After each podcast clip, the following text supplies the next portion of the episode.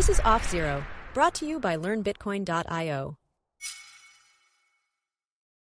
All right. Welcome to Off Zero, the new podcast from the team at LearnBitcoin.io, where any topic is welcome as long as it's Bitcoin.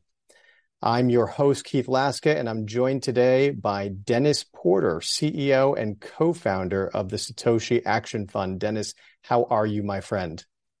Uh, I'm excellent. Uh, uh, it's a busy season, so I apologize if I've got baggy eyes, but uh, I'm having a lot of fun out there fighting for Bitcoin. So uh, we we are running and gunning, and uh, glad to be on the show with you today, Keith, to talk about it. That's awesome. I um I've been following you on X, and you are popping up in different locations all over the place, and I'm just so excited to yes. watch your progress as you're fighting for all of us out there. Um, and so, Dennis, you know that uh, every guest gets uh, to pick a charity that LearnBitcoin.io donates to. And mm-hmm. I wanted to hand it over to you to tell us what charity you've picked. Well, uh, I would have to say I'd be remiss if I didn't contribute to OpenSats. Uh, OpenSats is a great charity, help support core devs. You know, a lot of the work that I do, a lot of the work that the people do to build uh, Bitcoin mining businesses, Bitcoin companies. None of it's really possible without the folks that are doing the uh, the very very uh, underappreciated work of coding. Um, so I appreciate the core devs, and I would say give it all to them. That sounds awesome. We will make that donation on your behalf. Um, so welcome to the pod. We've met each other before. We know each other where uh, we've we've talked back and forth a number of times. I, am so excited to have you on to talk to our listeners and really to uh, expand upon the opportunity we have with the Satoshi Action Fund and all the activity that you're working on at a state uh, and national level. You want to tell us a little bit about the Satoshi Action Fund? That would be really exciting to hear from you. Yeah, happy to. So, for those that don't know, uh, Satoshi Action Fund is a 501c4 nonprofit it's an advocacy organization we launched in June of 2022 with the express intent of advocating for Bitcoin and Bitcoin mining at the state level. Uh, we predominantly focus on Bitcoin mining because we believe that Bitcoin mining can provide very unique and helpful benefits for our energy systems. And we also view that Bitcoin mining was and did come under undue and unfair political attack and so I spend a lot of my time educating lawmakers and regulators on the benefits of this technology, which includes the ability to create rural jobs, local investment, grid stability, environmental cleanup, and the ability to enhance green and carbon free energy projects. Everywhere we go, lawmakers love to hear the benefits of this technology. And oftentimes, after they learn about it, they're willing to help us pass protections to be able to safeguard the technology within the USA. So we were just in last year, 2023, our very first legislative cycle at the state level. We were able to pass two laws. One was in Montana and one was in Arkansas. That bill was called or dubbed the Right to Mine Bill. What it essentially did is it protected Bitcoin miners from various forms of discrimination, including uh, zoning discrimination, noise ordinance discrimination, and rate discrimination. Uh, and ultimately, it ensured that those those industries were able to grow. The Bitcoin mining industry was able to grow in those states. Um, since then, we've launched a research arm as well called Satoshi Action Education, which works to produce academic works that we put through the peer review process and hopefully get them into the academic journals. Uh, and that's to ensure that we're not only just focusing on what we can do with policy, but we're actually expanding the Overton window of possibilities with policy as well by showing lawmakers and regulators that might be skeptical about some of the benefits that I just named off earlier that those benefits are indeed possible and are indeed happening in the real world today. So um, that's it in a nutshell. So could probably go a lot deeper on very specific items that we're working on. Um, ultimately, in 2024, we're going to be continuing to pass the parts of our right to mine bill, except it's part of a larger piece of legislation now called the Blockchain Basics Act. It's also dubbed the Digital Bill of Rights. That bill goes beyond just protecting mining, and it also protects your right to self custody. It protects your right to run a node and it ensures that you can buy, sell, trade, and sort of uh, self custody and hold uh, digital assets, but particularly Bitcoin is the focus. That's that's awesome. I want to unpack so much of this because you said a lot of really exciting stuff. Uh, let's start with this. I think a lot of people listening to this right now, particularly if you're somewhat new to Bitcoin or you're not familiar with mining, all they hear is that uh, it's super energy intensive and uh, it's bad for the environment. I mean, I know through my research it couldn't be more of the opposite, especially when you compare it to the U.S. national grid. But um, could you just explain to us where the where you see the confusion came from with Bitcoin mining and this massive energy usage, and then what's kind of happening and how the mining industry is evolving over the past couple of years and where it's going? Well, at, at, the end of the day, it's really just a lack of understanding and misinformation around energy and the way our energy systems work. Before I started to uh, advocate on behalf of Bitcoin and Bitcoin mining, I also sort of had misunderstandings of the way our energy systems work. But after years of research and work to lead academic research on this specific subject, I have learned quite a bit. And I have learned also that the vast majority of the public, including a lot of lawmakers, don't understand exactly how our energy systems work. So whenever they see, oh, this thing is using, whether it be Bitcoin mining, it could be AI, uh, it's the thing that it's doing is irrelevant. But if it's using a ton of energy, then they are going to be concerned. Many people are going to be concerned about that energy consumption. The problem is that they look at it in a vacuum. They just look at how much energy is being used instead of looking at where that energy comes from and also participating and whether or not those miners are participating in any sort of grid balancing programs, ancillary service programs. Uh, so many people in the mining space and the Bitcoin space, they know and they've heard about this ability, uh, but many outside have not. And so we do need to do a greater job, better job of not only demystifying Bitcoin and Bitcoin mining for lawmakers and regulators, but we also need to help them to understand these benefits that are very clear and visible to folks that are close and near and dear to the space but to the people on the outside, it's not so clear. And that's why the work of educating lawmakers is so important. Uh, that's why producing peer reviewed research to support these claims is so critical. And that's why Satoshi Action Fund and Satoshi Action Education exist to help provide that clarity on this important issue. That's awesome. And you also mentioned a couple of other words that are particularly important to me. It's the right uh, to your privacy and the right to self custody. Um, I think if if people aren't careful and they don't understand what's happening potentially at Capitol Hill, we could see a situation where, uh, you know, in the worst case scenario, self custody, the ability to hold your own Bitcoin, um, could be severely restricted through a variety of mechanisms and means. Um, why do you think that's important? The ability to to hold on to our our control over money. I mean, it's the same exact reason why people want to store some cash or some gold at their home. Um, it's a true autonomy and independence over your money. If you're forced to put it into a bank, if you're forced to hold your Bitcoin on an exchange or with a custodian, you you never really truly own Bitcoin. You own an, an IOU. Now, legally speaking, you could say that you own it, but unfortunately, in the world of of Bitcoin, once the Bitcoin has been hacked or taken off the exchange, it's nearly impossible to get it back. Um, very difficult to get it back, in fact. Um, whereas in the fiat system, that's that's different. You know, you wake up, you get an alert on your phone that someone's hacking into your your bank account, and then they're able to stop that transaction and reverse it. You can't. That's not quite as possible with Bitcoin, and so it's much more important than ever. Um, even more important than um, with some digital currencies to make sure that we are protecting self custody, making sure that we protect the ability for folks to be able to control their assets, control um, their destiny, control their future. Now, I have no problem if people want to hold their, you know, go ahead, hold it wherever you want, however you want, but we should have the freedom and the optionality to do that. And folks like Elizabeth Warren, currently attacking Bitcoin and Bitcoin mining, trying to backdoor ban the, the ability to self custody is something that we are aggressively trying to pursue um, by making sure that she cannot do that by going to the states and passing these laws to protect self custody. Um, hopefully, then at the end of the day, the 10th Amendment will protect those states, whereas the federal government cannot force those states to enforce federal policy. A lot. I said a lot there, but ultimately, at the end of the day, our goal is to stop Elizabeth Warren from uh, taking away your right to self custody. And so why? And there are others. It, it, it, you know, Elizabeth Warren seems to be leading the pack there, but there are others who kind of feel similarly to her. What what's what's driving that? I mean, they they're involved. They they trade you know stocks. They they understand how the markets operate. They they own homes. They own cars. They understand the value of owning something themselves. They certainly have you know no issues around net worth as we've seen as well. What um what, what's dry what's really driving that that concern over Bitcoin? Do you think at a legislative level?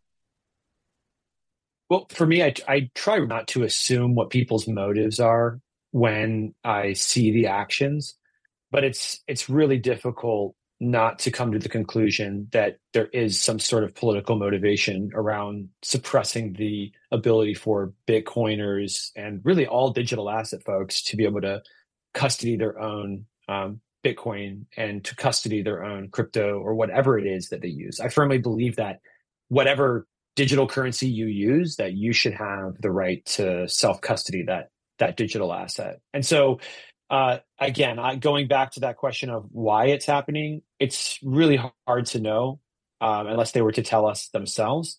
But we do know that Elizabeth Warren has told us that she views it as a risk, as a, and as a threat. Um, why she views it that way and how she came to that conclusion is very difficult to know. Other than most likely, it is people on her own team that are telling her that this is the right direction to go. Interesting when you speak, when you first connect with a, a legislator or a lawmaker, either at a state or or federal level, and they look perplexed when you ask them about Bitcoin, what what are the one or two things that you think they're confused about, and how do you end up dispelling that myth with Bitcoin? If you were speaking to lawmakers and legislators today, right now on this pod, uh, you know, how can you just take out the top two objections or confusion points around Bitcoin? I think the biggest one is for us, at least, you know, some people might disagree with me on this, but I don't think that Bitcoin is going to destroy the dollar or is going to, you know, remove all government currencies overnight. Um, even if that were to happen, it would be a very slow process, unless, of course, you see some like cat, you know, sort of uh, runaway black swan events, right? Which are which are unpredictable events that we can't um, see on the horizon. Outside of that, um, that's that is one of the big concerns of lawmakers that where they believe that you know maybe this is a threat to the dollar, and I don't really see it that way. I think it's a threat to uh, the monopoly over money, and it's a threat to the control that that monopoly gives. And so it is disruptive, but it is not destructive. I hope that was uh, was clear. Bitcoin is disruptive to banking. It is disruptive to money. It is disruptive to payment networks but in no way is it destructive. It is not here to destroy anything. In fact, I think that we have a world on the other side of Bitcoin adoption where the people that control the fiat money printers become extremely responsible with the way that they manage those monetary supplies because they will have now, for the first time ever, uh, people have access to another option and people can choose to opt out.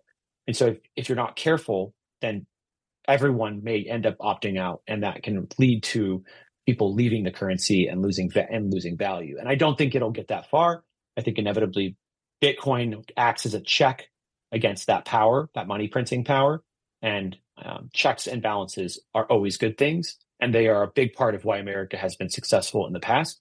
And I think that Bitcoin will be a big part of that uh, success in the future as well. That's one. That's one issue that I think that comes up quite a bit um, is that that sort of competition over the money.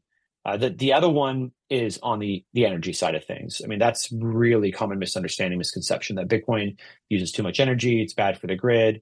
It's you know it's bad for the environment. When really quite the opposite is true. And so we spend a lot of time. You know, there's not there's no one line that you can say uh, to get a lawmaker to understand the value of the technology, but you usually do have a very very short window where you get an opportunity to provide education. And so when we do that, we spend quite a bit of rapid time, um, mostly talking about the benefits. You know, people get people think that I'm uh, orange pilling every single one of these elected officials. Uh, I wish I was that magical. Uh, when in fact, what I'm doing is we are going in and we're sharing the benefits and getting them on board with what this technology can offer to their state. And then, of course, in the future, if they want to lean in more into the technology, we're there and ready and willing to help them dive deeper. But that's not our goal. Our goal is to make sure that the United States is the best place in the world to be a Bitcoiner and a Bitcoin miner. And that is under threat at the federal level. And we want to make sure that those rights are secured at the state level. Yeah, it's it's interesting. I uh, I had uh, Peter St. Onge on on this pod a number of weeks ago, and uh, we both had this discussion around the fact that we're ardent Americans. We are steadfast Americans. We love America, but Bitcoin is a vote, and it's an important vote. Uh, basically, you know, telling the government that you need to be more fiscally responsible. Uh, you need to give us control back of our own money. Um, you need to stop uh, inflating away our lives and our value and and, and you know our our kids' uh, uh, legacy and all of this kind of stuff. But we we do agree that like we you know we love America. It's just that America's got to wake up and hurry up and start to catch up with the times a little bit. Um, and to your point around getting it, like I always there's a funny meme that that kicks around Twitter, which is like Neo finally gets it, you know, with Bitcoin. But it is kind of like that because it can take you an hour or two of discussion with somebody before it finally pops in your head. And then all of a sudden, you know, like getting plugged back into the matrix or being pulled out of the matrix, it all makes sense again. That's that's really interesting. Um, and so education, you spend an awful lot of time educating lawmakers, policymakers, general public, uh, not just on what you do uh, on Bitcoin as well education's pretty lacking here, and this is in no way a pitch for for what we do, but it's just pretty poor. It's bad. Um, how do you think the education industry is going to evolve over time? I mean, is it going to be constantly, you know, everybody who's selling whatever they have is building out education, or are there going to be 10 learn Bitcoin.ios, hopefully, out in the future? What do you, how do you think that's going to evolve? You know, Bitcoin education has always been fairly decentralized to a certain degree. So I think that that process will be maintained and that you will see a continuation of that education take place through a variety of different programs and platforms but it's a great area of of opportunity i don't think very many people have um, built educational products as sophisticated as maybe learn um, or others might might be trying to pursue um, and that there's a great opportunity there to, to capture a good part of that marketplace i think one of the areas that I'm most interested in seeing Bitcoin education expand is at the university level and seeing it actually make it into uh, the, the, courses there. Recently, I, I, taught a short lecture on on the benefits of Bitcoin at the University of Mississippi Law School, and I would love to see a lot more you know, education like that take place at the university level. That's where we're going to win over the next generation, and I believe that it's in our best interest to start that education as early and as often as possible. I'd love to have you in my Fordham classes as well. If you if you'd be interested in joining, that would be awesome. Um, of course. So, if you were to paint a crystal ball, everybody's going to probably want to know the answer, at least your point of view on this question. If you were to to paint a crystal ball five years out on what Bitcoin and crypto legislation would look like, um, you know, but take that take that paintbrush out and kind of show us a couple of uh, swipes on the canvas. Is it a new agency responsible for up to a ten trillion dollar asset? Is it uh, laws and regulation within the existing structure that we have? And note we've got what three financial organizations, up to five if you're uh, you know managing investments in this country. Um, what, what is it? What in your mind? What's it going to look like? That's a fantastic question. I'm glad you asked it because I do have very strong visions of what I'd love to see happen in the future. But it's not at the federal level that I'm so concerned. Ultimately, there will be federal policy that comes down that creates broad ranging, uh, you know, regulatory structures and guardrails for the crypto industry writ large. But what I'm most interested in is at the state level, where not only we can pass protections to protect your fundamental rights as a Bitcoiner, we can also work hand in hand with utilities and with public utility commissions, which are the regulator of energy at the state level, develop very specific energy programs that encourage Bitcoin miners to participate in the grid. Texas didn't happen by accident. And also, Bitcoin miners didn't go into Texas to change those laws and develop those programs. Those, those programs that Bitcoin miners are participating in in ERCOT pre-existed the adoption of Bitcoin mining in the state. So, mm. what I would love to see is other states adopt that same type of approach to energy. Now, I don't expect them to adopt all components of ERCOT. ERCOT can be a little bit messy, and there's, a, there's some things that you do not want to export from that grid to the rest of the nation. But there is a lot of items with regards to grid balancing that I do believe that we should export to the rest of the country. You know, we want to take what are the good policies, what are the good energy regulations, and apply them in areas where it makes the most sense. And in areas that it makes the most sense is okay, we are seeing increased weather volatility. And we need to be making sure that our grids are more resilient than ever. And the one way that we can do that the most effectively and for the lowest cost is to provide industrial scale demand response programs where Bitcoin miners and any large load can come in and they can say, hey, is it a winter storm? Is it a heat wave? I'm here, I'm ready, and I'm willing to deliver all of my energy back to the grid during those moments. And that's a critical service that can be provided. Some states already have programs that allow this beyond outside ERCOT. So it's not something that's completely siloed within Texas. We need to see the expansion of those programs across the country so that all Americans can benefit from the downward pressure on rates that are provided through these programs. Because the alternative is to build more infrastructure. You have to build more energy infrastructure to balance the grid if you don't ask for a load to shut down and curtail. And generally, that means that you're building peaker plants. Peaker plants are the most carbon intensive, most expensive per megawatt generation that you can possibly build. And so, if you're asking me, should we follow that path where we are building more peaker plants and we are burning more fossil fuels just for the sake of balancing the grid a few day, a few times a, a year, maybe even in some places? I think that's a very, very poor strategy. I think we should be doing everything we can to safely and sustainably and economically export these programs that worked very effectively during Winter Storm Elliott to help save lives and to help save uh, the grid there and to keep people warm in that winter storm. I think we can export those to the rest of the country and see quite a bit of success take place. So, but that's a slow process. Energy, utility folks, they're all very small c conservative. And I, I just mean they are slow moving with their actions in the policy realm. And, and for good reason, because if you make a wrong step, you know, at you know, and you cause the grid to collapse, at best you're you know making everybody's food go bad and at worst people are dying so you have to be very on that but that's why it's going to take you know could take five years to see a lot of this stuff take place that's so interesting. That's really really interesting. What are the different types of bitcoin energy that bitcoin uh, mining uses? I mean obviously I've, I've heard about a whole bunch but just walk us through some of the creative ways that people are choosing to mine for bitcoin right now that you've seen. The one i mean there's obvious ones right? You've got grid connection and then you've got people that are you know geolocating or co- what they call co-locating directly next to wind farms and solar farms. That's a it's a more recent form of bitcoin mining and then you also have uh, the, a, a, less counterintuitive or i should say a more counterintuitive uh, form of energy is uh, from methane so methane is a greenhouse gas that is 84 times worse than co2 over a 20 year period and um, 25 times worse over a 100 year period it's uh, it's much more potent than carbon for warming the planet. And so there's a lot of strong efforts to try to mitigate methane. Well, fortunately, methane is a combustible gas, and you can light it on fire uh, with, but, or you can put it through a generator and generate electricity with that fuel source, and then use that that electricity that you've just generated from a methane gas to be able to power a Bitcoin mining operation. And in fact, Satoshi Action Fund has recently finished our first draft on, on a paper that shows the potential for Bitcoin mining as a tool to mitigate landfill gas emissions.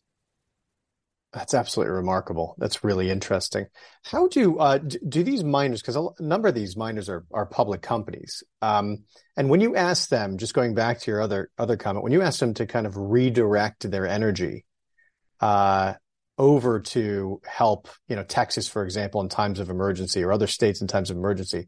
I wonder, I don't know if there's an answer to this. I wonder how they kind of settle that since they're a public company and they've actually lost income for a day or a couple of days. But I guess that's probably an agreement they make with with the governor or or, or the government uh, in place at a state level.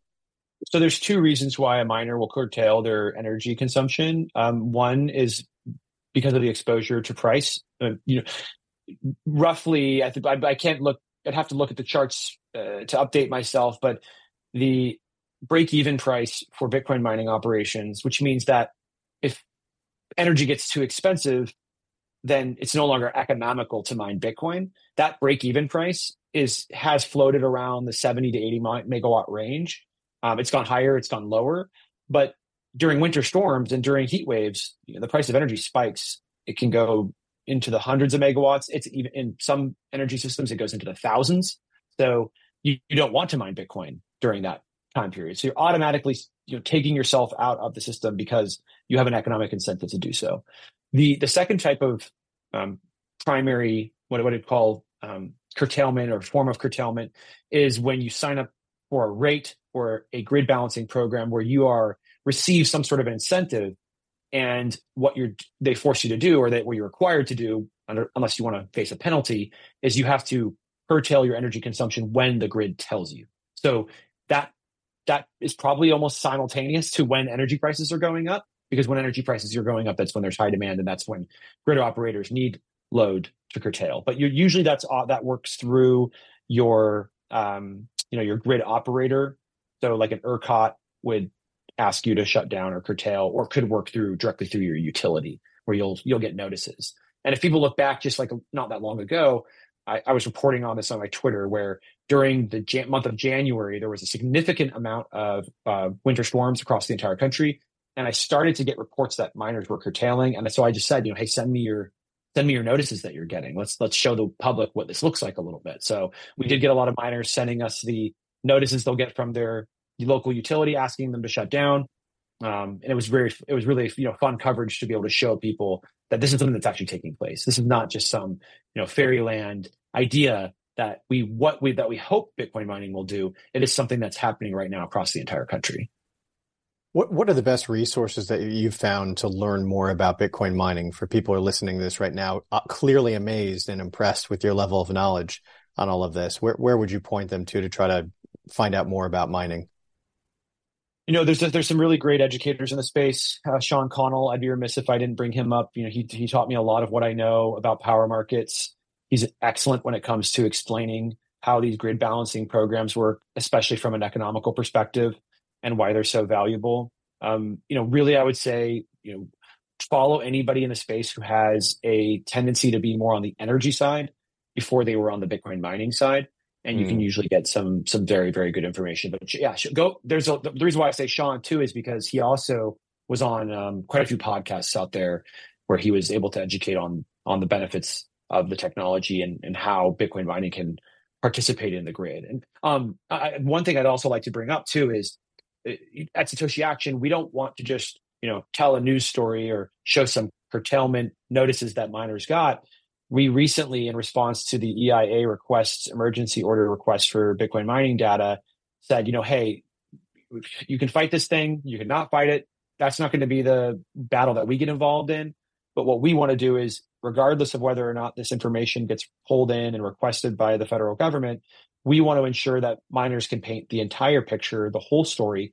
And so just before that emergency order came out, Satoshi Action had been working diligently to put together a survey of our own and that survey is a curtailment survey. It's a grid balancing survey. We ask all the miners that we get in, in, in touch with, we say, hey, can you please respond and report to the survey and let us know how many days, how many megawatt hours, how many megawatts that you provided back to the grid during the month of January. Because in the month of January, as I mentioned earlier, there's quite a bit of curtailment that had to take place due to those winter storms. I mean, we all got, I don't know about you, but uh, we, all, we all got hit pretty hard by that winter storm. We had ice storms here in Oregon and so miners across the country were shutting down.